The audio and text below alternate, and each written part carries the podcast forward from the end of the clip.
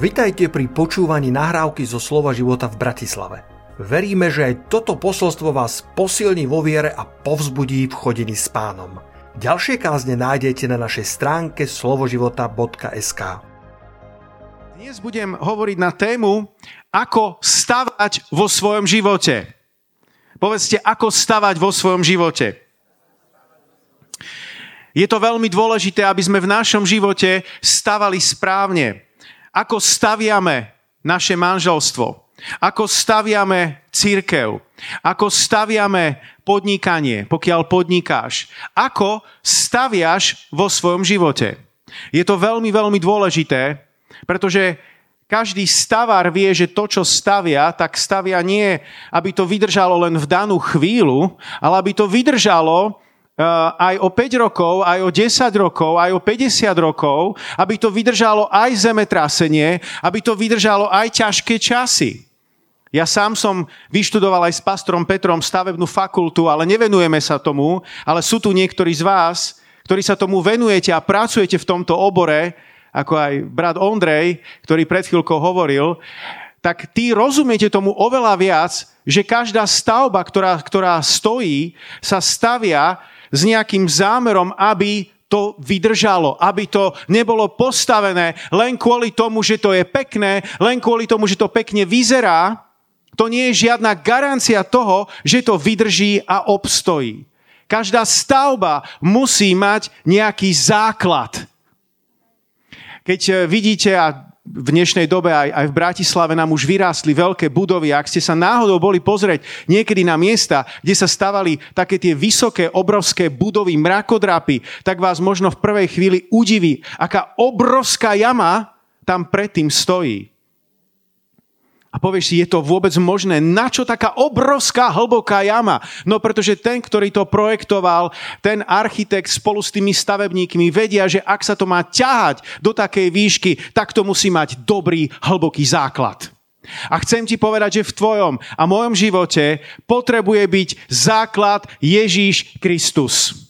Zvlášť, ak si mladý a začínaš svoj život, alebo nás teraz počúvaš. Vec, že nie je možné položiť žiaden iný základ ako ten, ktorý už je položený a tým je Ježiš Kristus.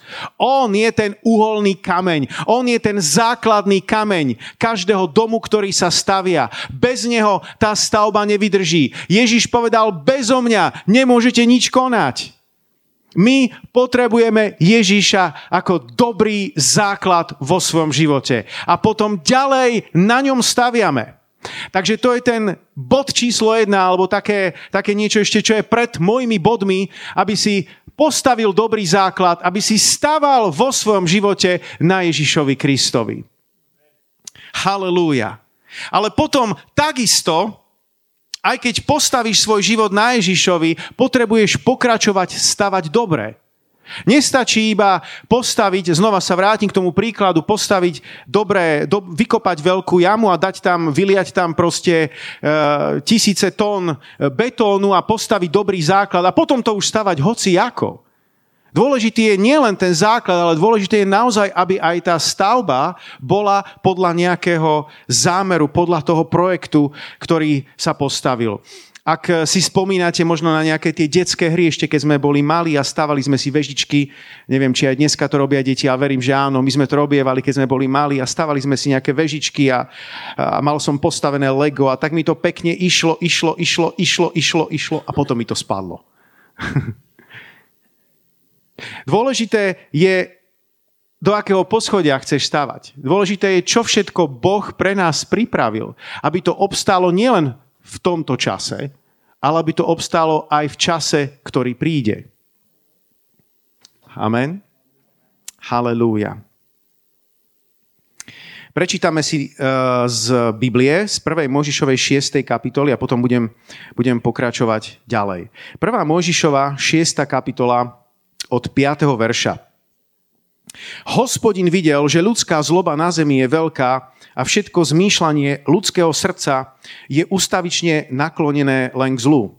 Hospodin olutoval, že utvoril človeka na zemi a cítil v srdci bolesť. Hospodín povedal človeka, ktorého som stvoril, vyhubím z povrchu zeme, počnúť človekom až po dobytok plazy a nebeské vtáctvo, lebo lutujem, že som ich utvoril. Ale Noach našiel u hospodina milosť. Toto je Noachov príbeh. Noach bol spravodlivý a bezúhonný muž medzi svojimi vrstovníkmi. Noach chodil s Bohom. Narodili sa mu traja synovia, Šem, Chám a Jafet. Zem však bola skazená pred Bohom a plná násilia. Boh videl, že zem je skazená, pretože celé ľudstvo na zemi si počínalo skazenie. Boh povedal Noáchovi, rozhodol som sa skoncovať so všetkým tvorstom, lebo zem je plná násilia, zničím ich aj zo zemou. Urob si koráb z goferovho dreva, v korábe urob priehrady a vymáš ho zvnútra i zvonka smolou. Urobíš to takto, a potom pokračuje ten presný popis, ako mal Noé stavať koráb. Takže v tom piatom verši sme, sme čítali, že hospodin videl, že ľudská zloba na zemi je veľká Nepripomína vám to niečo? Nepripomína vám to súčasný stav? Dokonca aj, aj násilie v mnohých krajinách rastie. Tam, kde bývali e, kedysi pokojné štvrte, napríklad v škandinávskych krajinách, vo Švédsku, tak dneska sú štvrte, kde vládne násilia, kde dokonca samotná polícia sa bojí zasahovať. Tento svet sa mení k horšiemu, ale je tu stále nádej. Nechcem, aby to, čo poviem, vyznelo veľmi negatívne, pretože ako ma poznáte, tak to nie je, nie je môj zámer. Boh nás dal do týchto časov, Boh nám dá, nás dal do posledných časov, nie aby sme niekde prežili zatvorení v pivnici a čakali na, na poslednú trúbu. Boh nás dal na tento svet s nejakým zámerom. A tak, ako rastie temnota, bude rásť aj svetlo tak ako budú rásť a množiť sa zlé veci, Boh bude odpovedať na tú tmu svojim svetlom. Tam, kde sa rozmnožil hriech, sa ešte viac rozmnožila jeho milosť. Takže bratia a sestry, nezúfajte, čakajú nás dobré veci od Boha. Máme očakávať dobré veci od hospodina, ako Simeon, ktorý očakával dobré veci a očakával potešenie Izraela. Keď všetci v Izraeli boli naladení negatívne, a Rímania, tí nás tu okupujú, tak on prišiel v duchu do chrámu. Pane, kde je tá odpoveď na tieto zlé časy, ktorých žijem? A zrazu držal v náručí malého Ježíša. Halelúja. Existuje tu Božia odpoveď na všetko zlé, čo sa deje, deje okolo nás. Ale môj prvý bod, okrem toho základu, ktorý sme už položili, ktorým je Ježiš Kristus, je, že musíš budovať s perspektívou prichádzajúceho súdu a väčšnosti. Musíš budovať s perspektívou prichádzajúceho súdu a väčšnosti.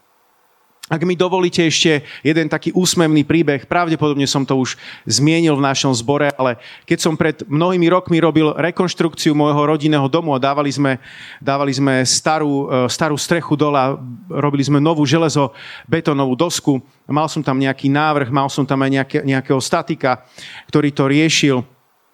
A už sme to tak rozkladali všetko a potom sme mali obednú prestávku a ten statik sa tak rozho- rozhovoril a hovorí, že No, prvá stavba, ktorá mi spadla, tak to nebola moja vina. A potom začal rozprávať ten príbeh. A potom pokračoval, že no a druhá stavba, ktorá mi spadla, to tiež nebola moja vina. Ľudia, ja som dostal taký strach, že keď sme doobedovali, ja som hneď išiel nakupovať ďalšie železo. A všade som ešte popridával čo najviac železa, lebo ja som nechcel byť jeho tretia stavba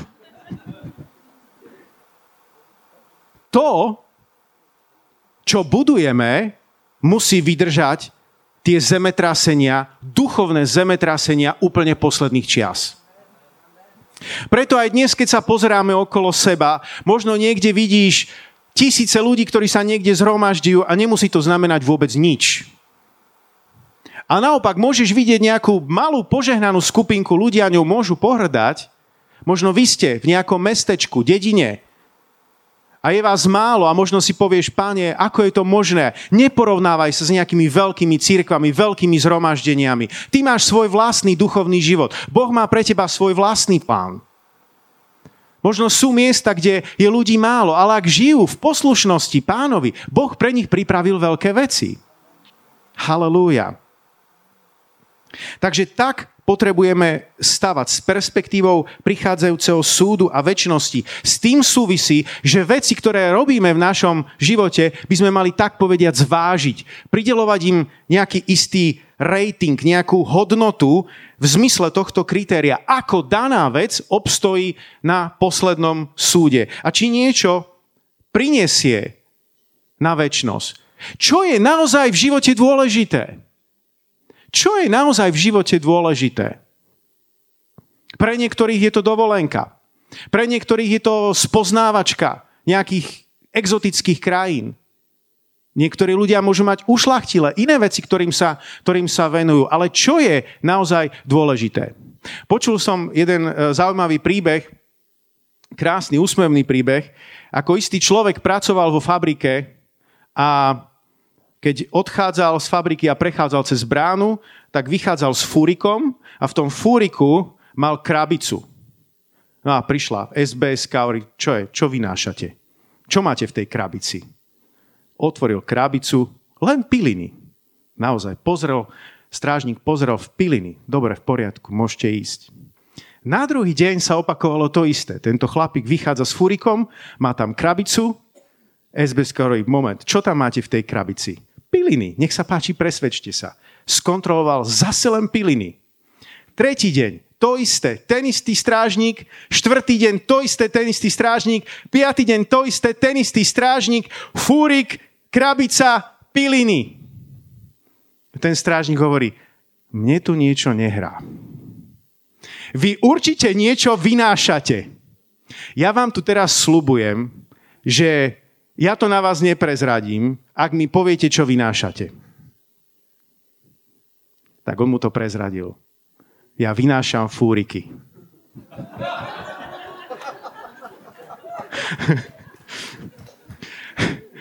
On bol upretý na tú krabicu s pilinami a ušla mu celkom veľká vec. Ušlo, ušiel mu fúrik.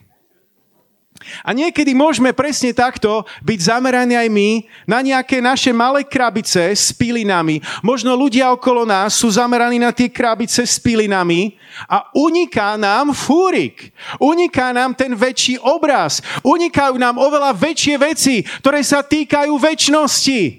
Ktoré sa týkajú perspektívy väčšnosti. Čo si môžeš odniesť na väčšnosť? Možno si vyhral na nejakej súťaži pohár. Neodniesieme si ho na väčnosť. Peniaze si neprevez, nepre, neodvezieš na väčnosť. Všetko zostane aj tak tu na zemi. Je niečo, čo sa dá tým fúrikom, ak použijem tento obraz, preniesť do väčšnosti? Drahé duše, ktoré privedieš ku Kristovi. Ak niekoho privedieš ku Kristovi, tak v nebi je tak obrovská radosť. Je ďaleko väčšia radosť ako nad 99 spravodlivými, ak jeden človek činí pokánie. V nebi je obrovská radosť, v nebi je párty. Ak jeden jediný človek si uvedomí, som hriešnik, Ježíšu, potrebujem ťa, očisti môj život. Prosím, príjmi ma, odpusti mi. Ak sa ti podarí jedna takáto vec, jedna takáto modlitba s niekým, tak v nebi je z toho obrovská radosť. A ty si odnášaš na tom pomyselnom fúriku odplatu do neba. Do neba. Halelúja. Ak niekomu dávaš lásku, ak niečo robíš e, v láske Kristovej, tak to je niečo, čo si tiež môžeš odniesť v tom fúriku pomyselne do neba. Halelúja. To, čo urobíš pre druhých ľudí, to čo, to, čo dokážeš takto urobiť, tak, tak je niečo, čo si môžeš odniesť na väčnosť. Dávanie je takisto niečo, čo si môžeš odniesť na väčnosť, odplatu z tvojho, z tvojho dávania. Ale pozor, musí to byť nezišné dávanie, nie vypočítavé dávanie. Odplata za vypočítavé dávanie je tu na zemi. Aj sám pán Ježiš to tak povedal v tom zmysle. Áno, tu ťa pochvália, tu ti poďakujú. Dobre. Ale veľakrát to nezišné dávanie vôbec nemusí byť viditeľné. Je častokrát v skrytosti. Nikto možno o ňom nevie, ale Boh o ňom vie a odplatí ti zjavne. Ten rozdiel medzi zištným a nezištným dávaním som minule pochopil v jednej škôlke. Robie vám tam kurzy pre deti zo e, šachu a za odmenu im dávam také maličké kamienky. Oni to majú veľmi radi a keď ich majú dosť, tak si ich menia za tzv. megakamene.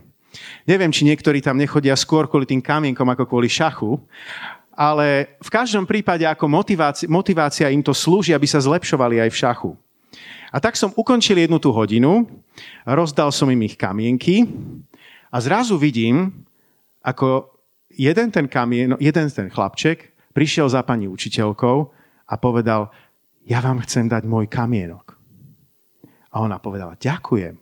A hneď som sa zastavil, už som bol na odchode, hovorím, toto nemôžem nechať len tak. A hovorím, vieš čo, ty si urobil taký krásny, dobrý skutok. A pretože si daroval pani učiteľke jeden kamienok, ja ti dám dva. Taký bol šťastný, veselý. Pribehol druhý chlapček, hovorí, pán tréner, aj ja som dal kamienok pani učiteľke. Kúkol som na pani učiteľku, ona prikývla a hovorím, a to som si nevšimol. Aj ty si urobil dobrý skutok, dal si jeden kamienok pani učiteľke a dostaneš dva. Bol celý vysmiatý.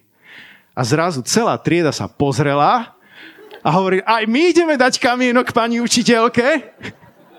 Hovorím, stop, stop, stop, stop, stop. Možno na budúce.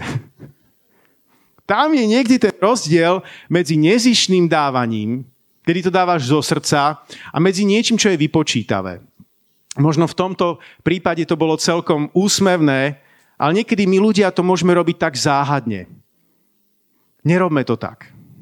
Keď uh, Ježiš hovorí, že keď tvoja pravica dáva, nech nevie, čo robí tvoja lavica. Lebo opačne som to povedal teraz, neviem, lavica, pravica. Ale v každom prípade, že nemá to byť s nejakým zišným dôvodom.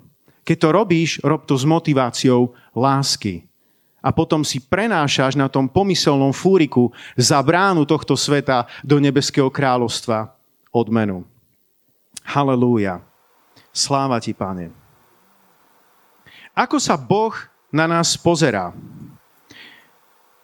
Keď staviame vo svojom živote, je, je, je spokojný s tým, ako žijeme? Je spokojný s tým, ako staviame?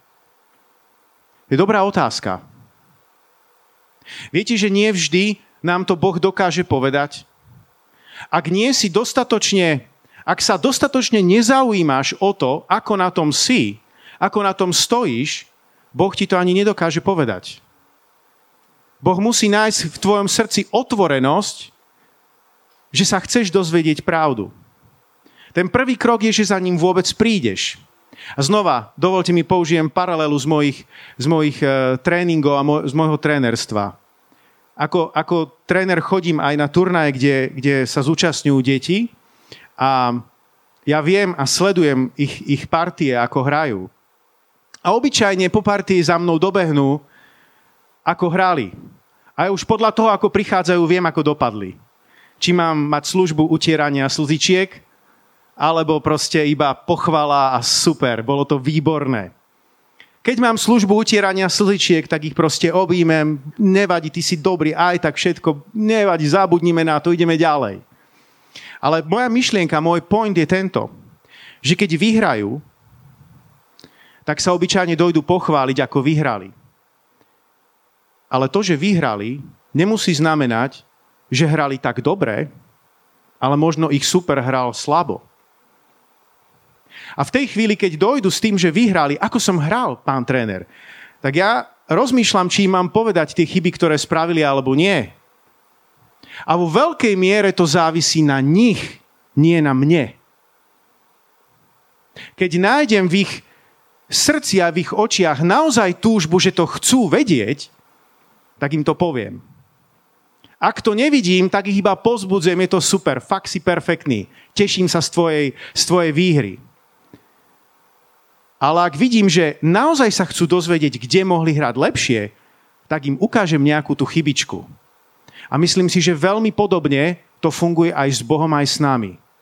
Tá prvá vec je, či vôbec prídeš za Ježišom. Či uprostred svojho uponáhlaného týždňa si nájdeš čas, aby si naozaj prišiel za Ježišom. Nie ako náboženská povinnosť, ale naozaj, pane, tak som tu. Vítaj. To je prvý krok. A druhý krok je, či naozaj máš ten postoj vo svojom srdci, pane, staviam dobre v mojom živote? Urobil som toto a bolo to naozaj v súlade s tvojou vôľou, alebo to bolo mimo? Ak sa túto otázku neopýtaš, čo ti má Boh odpovedať, ale ak sa ju z úprimnosti svojho srdca opýtaš, je možné, že dostaneš nejaké povzbudenie, prípadne nejakú korekciu. Amen? Pretože platí to aj v biznis sfére. Môže prísť na trh nejaká nová firma, ktorá objaví dieru na trhu a príde s nejakým produktom a má obrovský úspech. A to nemusí nevyhnutne znamenať, že tá firma je taká vynikajúca. Môže to znamenať iba to, že využila priaznivé okolnosti, tak ako ten nejaký môj chlapec, ktorého trénujem, proste vyhral, pretože hráč, proti ktorému hral, hral ešte slabšie. A veľmi podobne to môže byť aj v našom živote. Môžeš sa ocitnúť v priaznivých okolnostiach, kedy všetko hraje do karát, kedy nemáš, tak povediať, žiadne veľké protivenstvo a všetko sa darí. Máš úspech. A v tej chvíli si môžeš povedať, aké je to dobré, ja som kresťan, ja sláva ti páne, všetko funguje, halleluja. Ale nemusí to nevyhnutne znamenať, že naozaj je to všetko tip-top v tvojom živote. Možno si sa len ocitol v situácii, kedy sú dokonale priaznivé okolnosti. A zrovna tak sa môžeš ocitnúť v situácii, kedy máš silný protivietor, kedy si sa ocitol v ťažkej búrke, kedy príde prenasledovanie. A potom, keď sa ti to zrazu začína trošku rúcať, tak si nemusíš povedať, je to možné, všetko robím zle. Nemôžeš sa riadiť vo svojom živote okolnostiami. Okolnosti nemôžeš ovplyvniť vôbec a v niektorých prípadoch len čiastočne. Ty sa musíš uistiť, že žiješ tak, že sa Boh, keď sa pozera na teba, tak jeho život tvoj život sa mu lúbi. Mať ten pocit zo života, ako Ježiš, keď videl svojho syna, Ježiša Krista, keď ho videl na zemi, povedal, toto je môj milovaný syn, v ktorom sa mi zalúbilo. Halelúja. Aby si nežil v nejakom skrytom, otvorenom hriechu.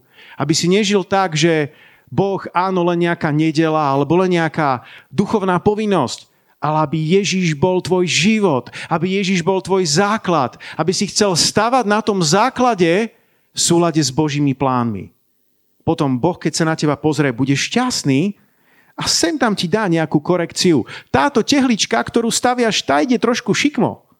Daj pozor, pretože keď budeš pokračovať stavať šikmo, tak tá väža môže spadnúť. Halelúja.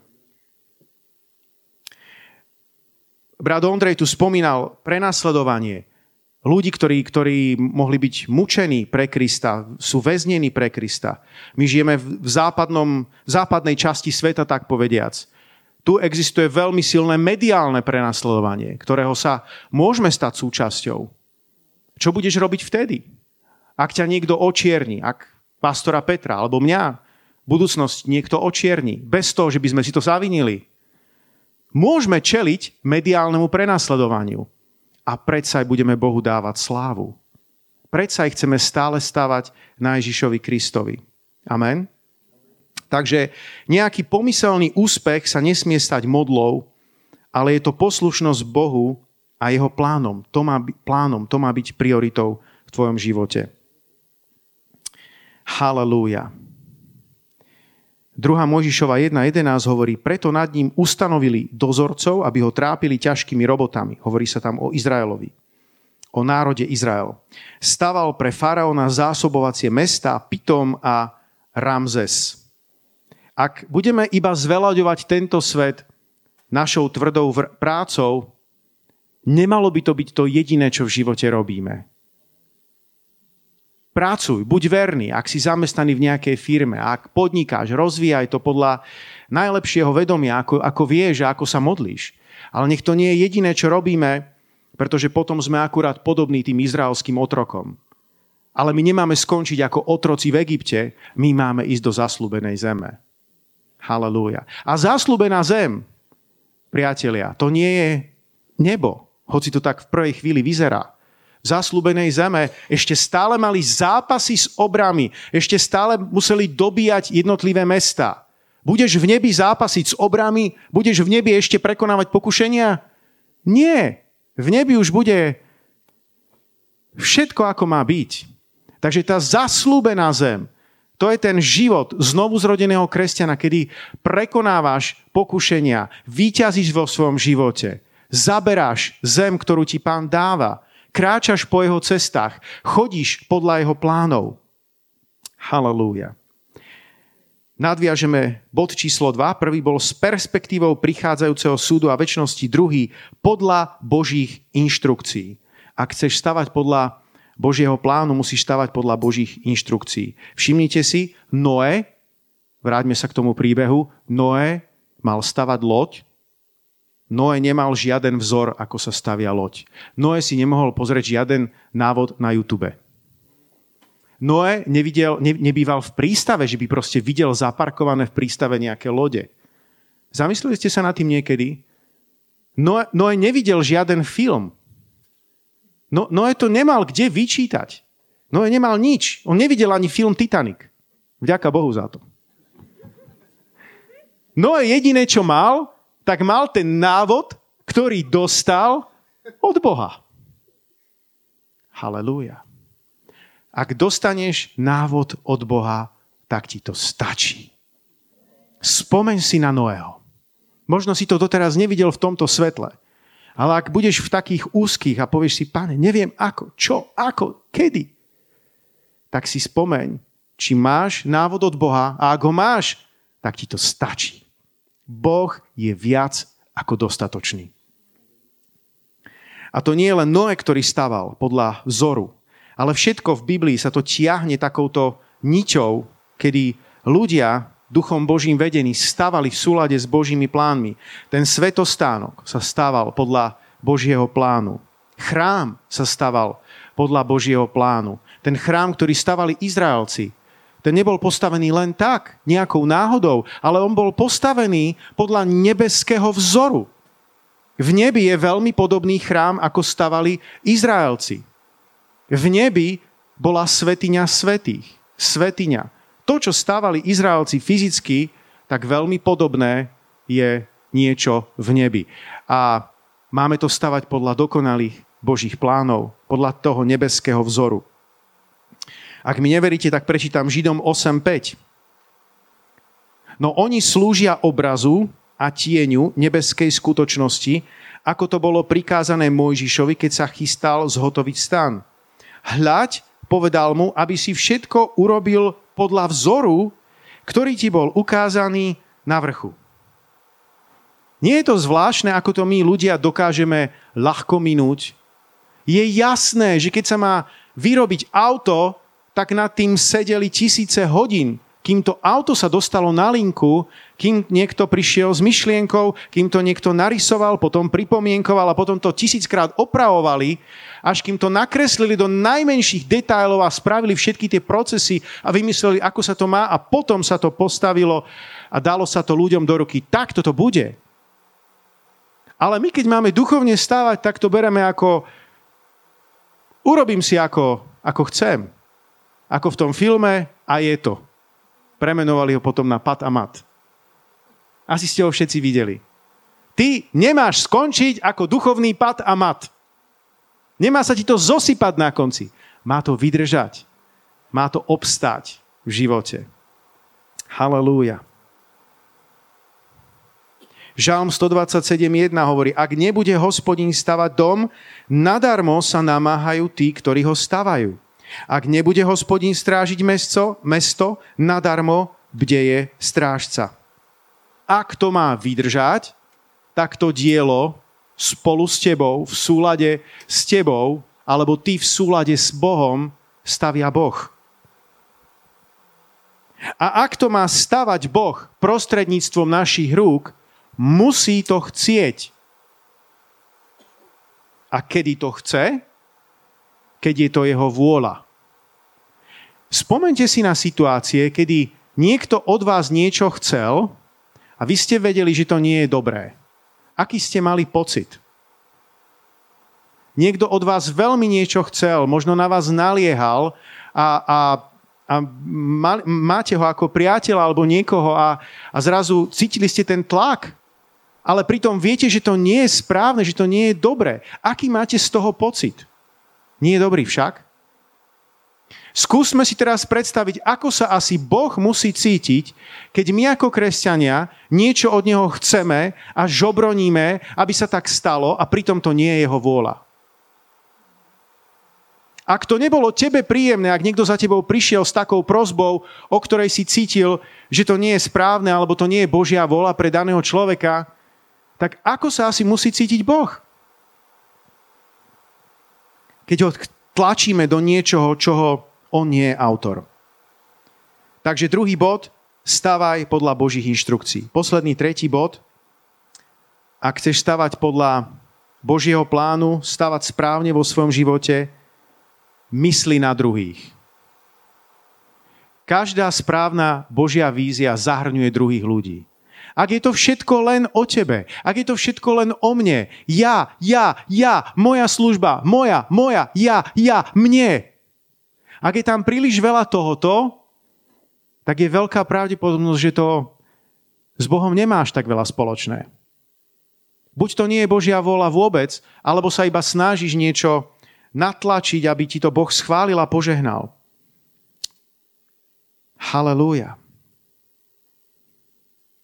Napokon Noé, aj keď ľudia neposlúchli eh, jeho kázanie, Noé bol kázateľ spravodlivosti, Noé chodil s Bohom aj tak tá loď nakoniec bola plná. Bola plná zvierat. To, čo robíme, tak robíme pre druhých. Vtedy to dáva, dáva zmysel. Ak, je, ak v tvojej vízii nie je miesto pre druhých ľudí, tak je stále príliš malá. Úsmevný príbeh, ktorý sme hovorili tisíckrát, ale vri si ho do pamäti na celý život. Rybár, ktorý chytá ryby, sú na loďke dvaja, chytajú ryby chytia veľkú rybu, hodia ju naspäť, hodí ju naspäť do mora. Ten druhý rybár na ňo hladí. To čo je? Však to bola veľká ryba. Chytí malú rybu, znova ten prvý rybár chytí malú rybu, tu si nechá. Veľkú rybu hodí naspäť do mora. Ten druhý nechápe. Čo je? Prečo to takto robíš? Prečo tú veľkú rybu vraciaš naspäť do mora a tú malú rybu si nechávaš? Jeho odpoveď je šokujúca, pretože mám doma takúto malú pánvicu. Nakupuje ryby, nakupuje, chytá ryby podľa veľkosti svojej pánvice. Akú máš vo svojom živote predstavu? Akú máš víziu? Koho zahrňujú tvoje predstavy? Ak tam nevidíš veľa druhých ľudí, tak tá tvoja pánvica, tá tvoja vízia je príliš malá. Ona potrebuje byť oveľa, oveľa väčšia aby zahrňovala potreby druhých ľudí. Amen. Halelúja. V 1. Mojžišovej 4.17 sa hovorí o Kainovi, ktorý poznal svoju ženu a počala a porodila Henocha. A staval mesto a nazval meno mesta podľa mena svojho syna Hanochom. Ja keď som prechádzal týmito veršami v súvislosti s touto kázňou, na ktorú som sa pripravoval, tak som si uvedomil, ako ako plné je toho Božie slovo. Mnoho toho ľudia postavili, ale nie veľa toho, čo postavili, vydržalo. Kde sú tie mestá? Kde sú tie slávne mestá? Kde dnes niečo, niečo, niečo stojí, zajtra môže byť iba Praha popol. A naopak, to, čo sa dnes javí malé, slabé, krehké, môže byť v budúcnosti veľmi mocné. Ak sa ty cítiš malý, slabý a krehký, nelám nad sebou palicou. Boh ťa môže posilniť a urobiť z teba niečo veľké. Ľudia v Babylone nemysleli na druhých ľudí. V Genesis 11 vo verši 1 až 8 máš, máš ich príbeh. Nemusíme teraz čítať všetky tie verše, ale poznáte to. Nemysleli na druhých ľudí, mysleli na seba, nemysleli vôbec na väčnosť. Vlastnými silami sa chceli dotknúť neba. Hľadali jednotu, ale bez Boha. Nevyšlo im to. Chceli si učiniť meno. Za každú cenu chceli byť slávni. Za každú cenu chceli byť uctievaní. Za každú cenu chceli mať čo najviac followerov. Za každú cenu chceli, aby ich mali všetci ostatní radi. Kde v tom všetkom je Božia láska? Nikde. A preto ani ty sa nezapoj do nejakých nezmyselných súťaží. Neporovnávaj sa s druhými. Tento svet, jeden z dôvodov, prečo je tento svet taký chorý a prečo toľko ľudí má psychické problémy, že, že nestíhajú e, lekári a psychológovia, je, že ľudia sa neuveriteľne porovnávajú jeden s druhým. Keď sa začneš porovnávať s druhým, vždycky budeš z toho nešťastný, lebo nájdeš ľudí, ktorí sú úspešnejší, bohatší, krajší, milovanejší, s lepšími vzťahmi a len pôjdeš do odsúdenia. Neporovnávaj sa s druhými ľuďmi. A dokonca sa možno tak či tak porovnáš falošne, pretože vidíš nejaké obrázky, vidíš nejaké fotky niekde na sociálnych sieťach, kde vidíš len to pozlátko a nevidíš možno ten celý obraz, čím tí ľudia prechádzajú. Možno a veľmi pravdepodobne sú rovnako nešťastnejší a nespokojnejší, ako si myslíš. Oveľa nespokojnejší. Neporovnávaj sa s druhými ľuďmi. Ty sa porovnávaj akurát s Božím povolaním, ktoré je v Kristu Ježišovi na tebe. To, k čomu Boh povolal teba. To, aby si ty naplnil ten Boží plán pre svoj život. A keď to budeš robiť, budeš šťastný. Halelúja. Na záver ešte mi dovolte niekoľko citácií z Biblie, ktoré nám pomôžu naplno pochopiť, ako máme stavať vo svojom živote.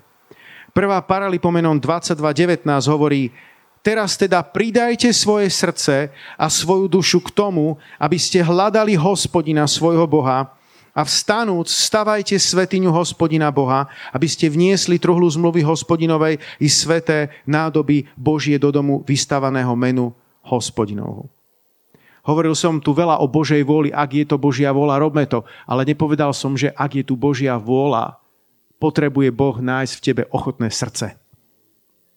Lebo ak budeš mať taký ten postoj, dobre Bože, tak ja ti to teda urobím.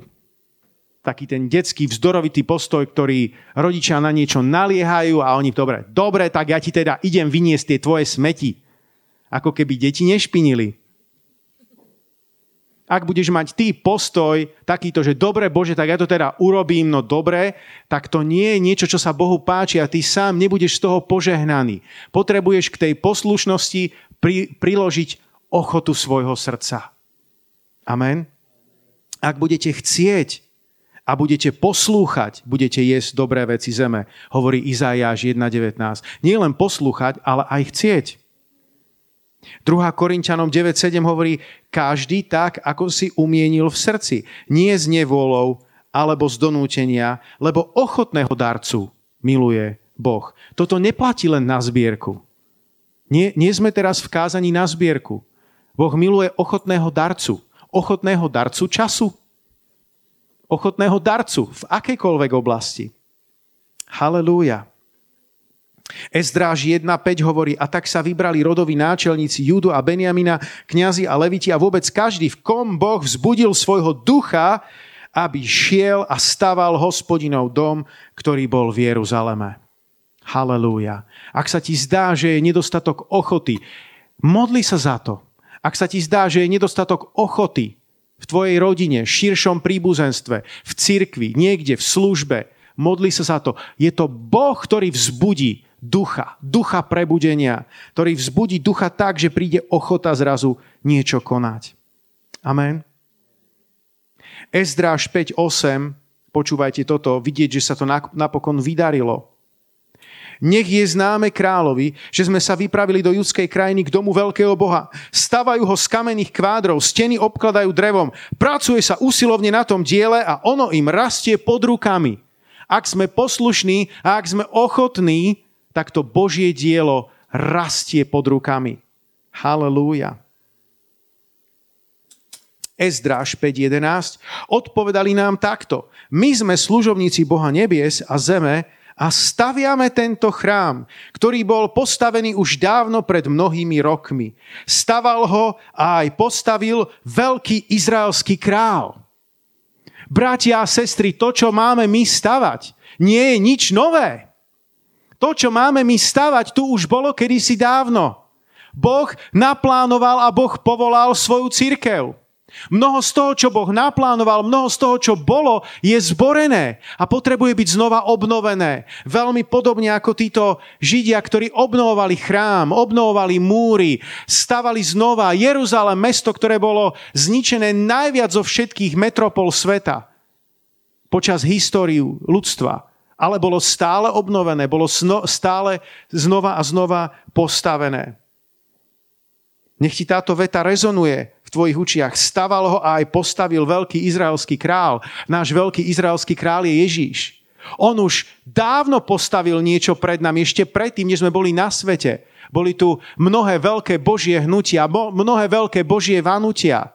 My nepotrebujeme vyrobiť nič vlastné a nové. Potrebujeme sa akurát nápojiť na jeho ducha. Páne, vykonaj to aj počas našich dní. Vykonaj to prostredníctvom nás. Nech môžeme poslúžiť našej vlastnej generácii.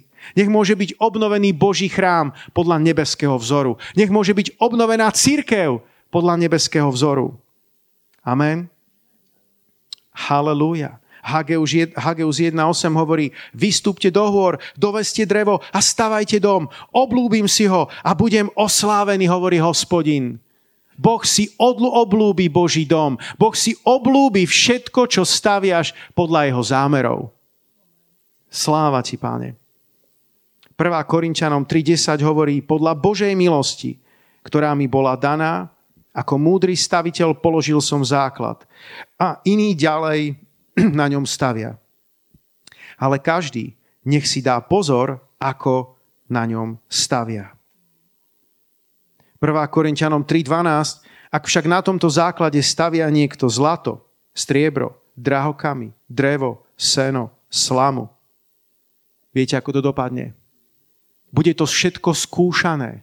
Ak sa vrátim k tej pôvodnej ilustrácii, fúrik, krabica a slama. Ak budeme zameraný na tú, na tú krabicu s tou slamou. Čo čaká tú krabicu s tou slamou, keď príde oheň? Zhorí, nezostane po nej nič. Ale fúrik len tak ľahko nezhorí. Sú veci, ktoré vydržia. Veci, ktoré robíme s perspektívou väčšnosti. A na to som vás chcel dneska nabudiť. Aby ste takto stavali vo vašom živote.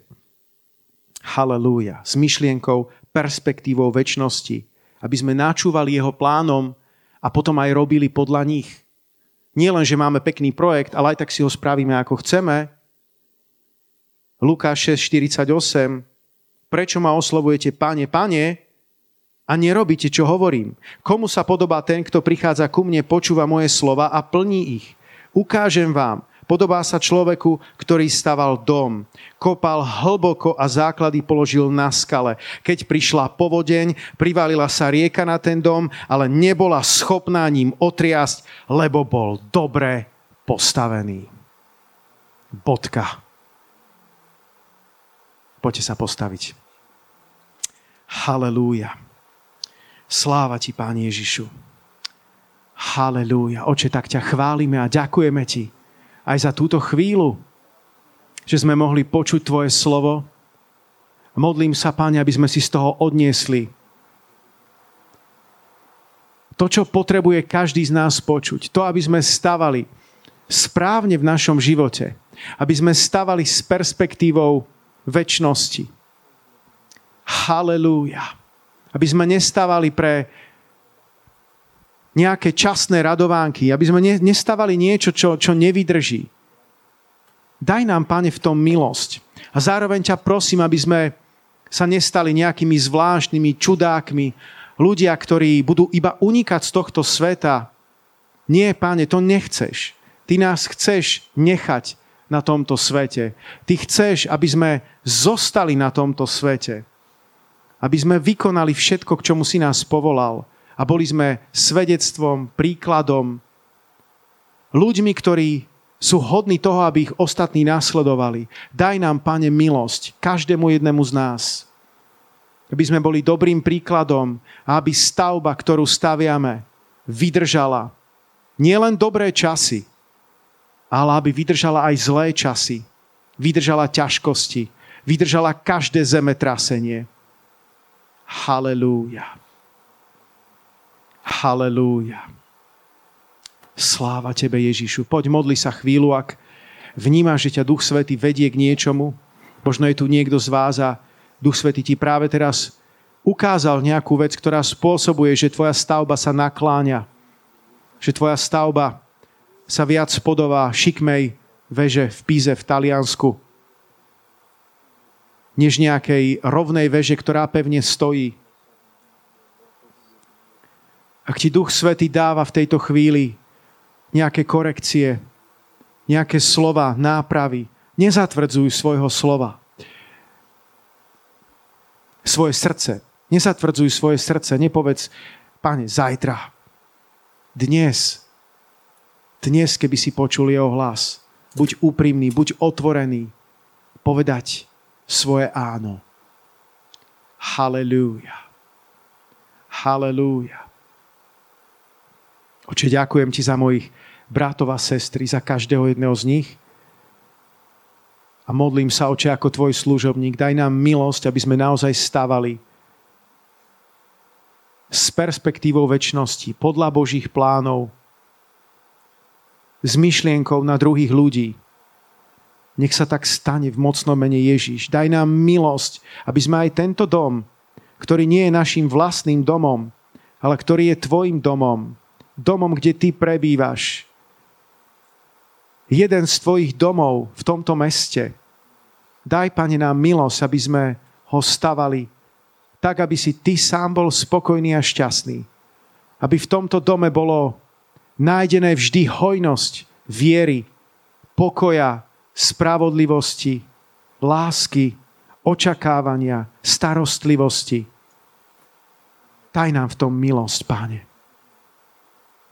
V mene Ježíš. V mene Ježíš.